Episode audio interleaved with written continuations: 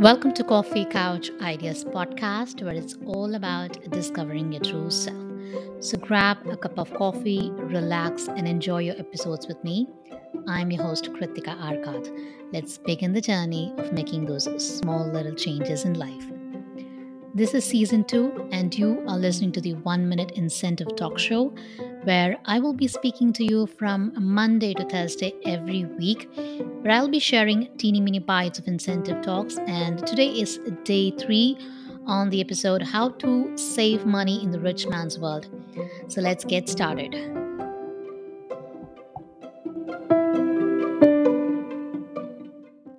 Today, I will be discussing the various reasons as to why a person gets into debt. Firstly, once you start to earn enough money, make sure that you still keep your expenses low.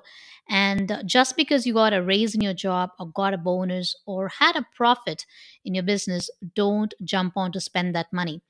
Instead, save that and use it for future expenses or invest them wisely somewhere. I read this somewhere and uh, I'm unable to recollect the author's name or the book where the author says people who spend money immediately after a raise in their standard of living are the ones who want to show off to people to let others know that they're getting rich. But the real rich are very smart by investing their money wisely uh, so that the money tree keeps growing. So think about this. Spending is not a bad habit, but spending money on things that are of less importance, which could not help you in your real life, is something not worthy, and you need to think over it.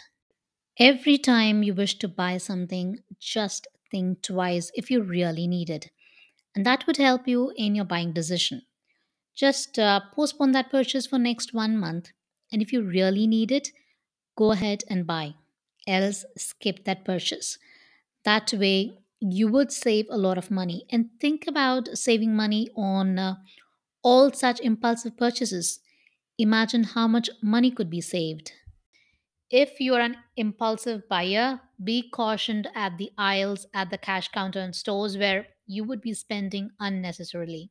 Then, next is the usage of credit cards, which you really need to avoid because unless and until you make the full payment by the due date, you will be charged with the huge interest. And uh, if you miss the payment, then you will be charged with a late fee as well. Most of them just make the minimum payment. Yes, there are people who make the payment in full. That is great. So always try to use cash instead of credit cards because the more you use credit cards, the more you have to make the payment in full on time to escape from the high interest and late fee. When you try to pay all of your credit card payments and uh, want to clear your debt, try making the payment to the one which has the highest interest rate or the one which emotionally stresses you. It's not something new that I'm telling, everybody knows this. And sometimes, because of the shopping habits, we tend not to focus on these and uh, we end up being in bad debt, which is really saddening.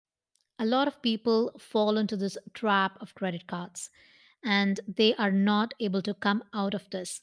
As buy now and pay later has become the new norm, which is sweeping the online shopping habit. And it's become easy for people to make purchases, however, difficult to make payment in the end. So be wise, don't be emotional, and make emotional purchases. A lot of couples get divorced for several reasons, and one of the main reason is because they are not able to finance the expenses. Mostly, if you have observed any couple who got divorced because of not being able to manage debt, you would have noticed that either the husband or the wife is a shopaholic. And sometimes, when either of the two loses a job, it becomes difficult for them to spend for the expenses as the two income gets reduced to one. However, their lifestyle doesn't change. Hence, they take more personal loans, pay with credit cards, and the debt keeps increasing, and the distance between the couple increases because of the inability to manage the household expenses. And both start blaming each other, worsening the situation, and it becomes a total disaster. We realize this usually when things are going wrong. We need to understand immediately and start making changes. Instead, we wait till the end and start worrying about. So, if you want to get out of debt, identify what mistakes you've been committing. That's why one must start budgeting. And even if one is not into debts, budgeting helps you to save a lot of money. So sit down with your spouse and start writing down the monthly expenses and start planning to see how much of money you're earning and what is the expenditure. We usually think that we know where we have spent the money, but trust me, one week down the lane, you would not be able to remember for what you've spent unless and until you have a very sharp memory. So take your time and uh, write down every day. Make it a habit and uh, just maintain how much you've spent and also inform all the members of the family to tell you about the expenses and also make them understand why you're trying to do this.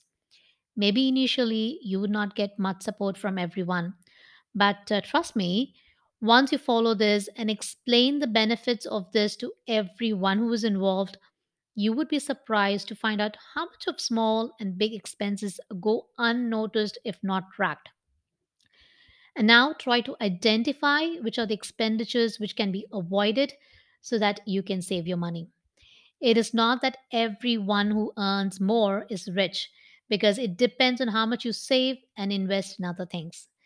There is this set of people who, even though they earn enough money, they would have the habit of spending a lot. And in that case, there would uh, hardly be any money left out. And that makes them poor, left with nothing. So that's it for today.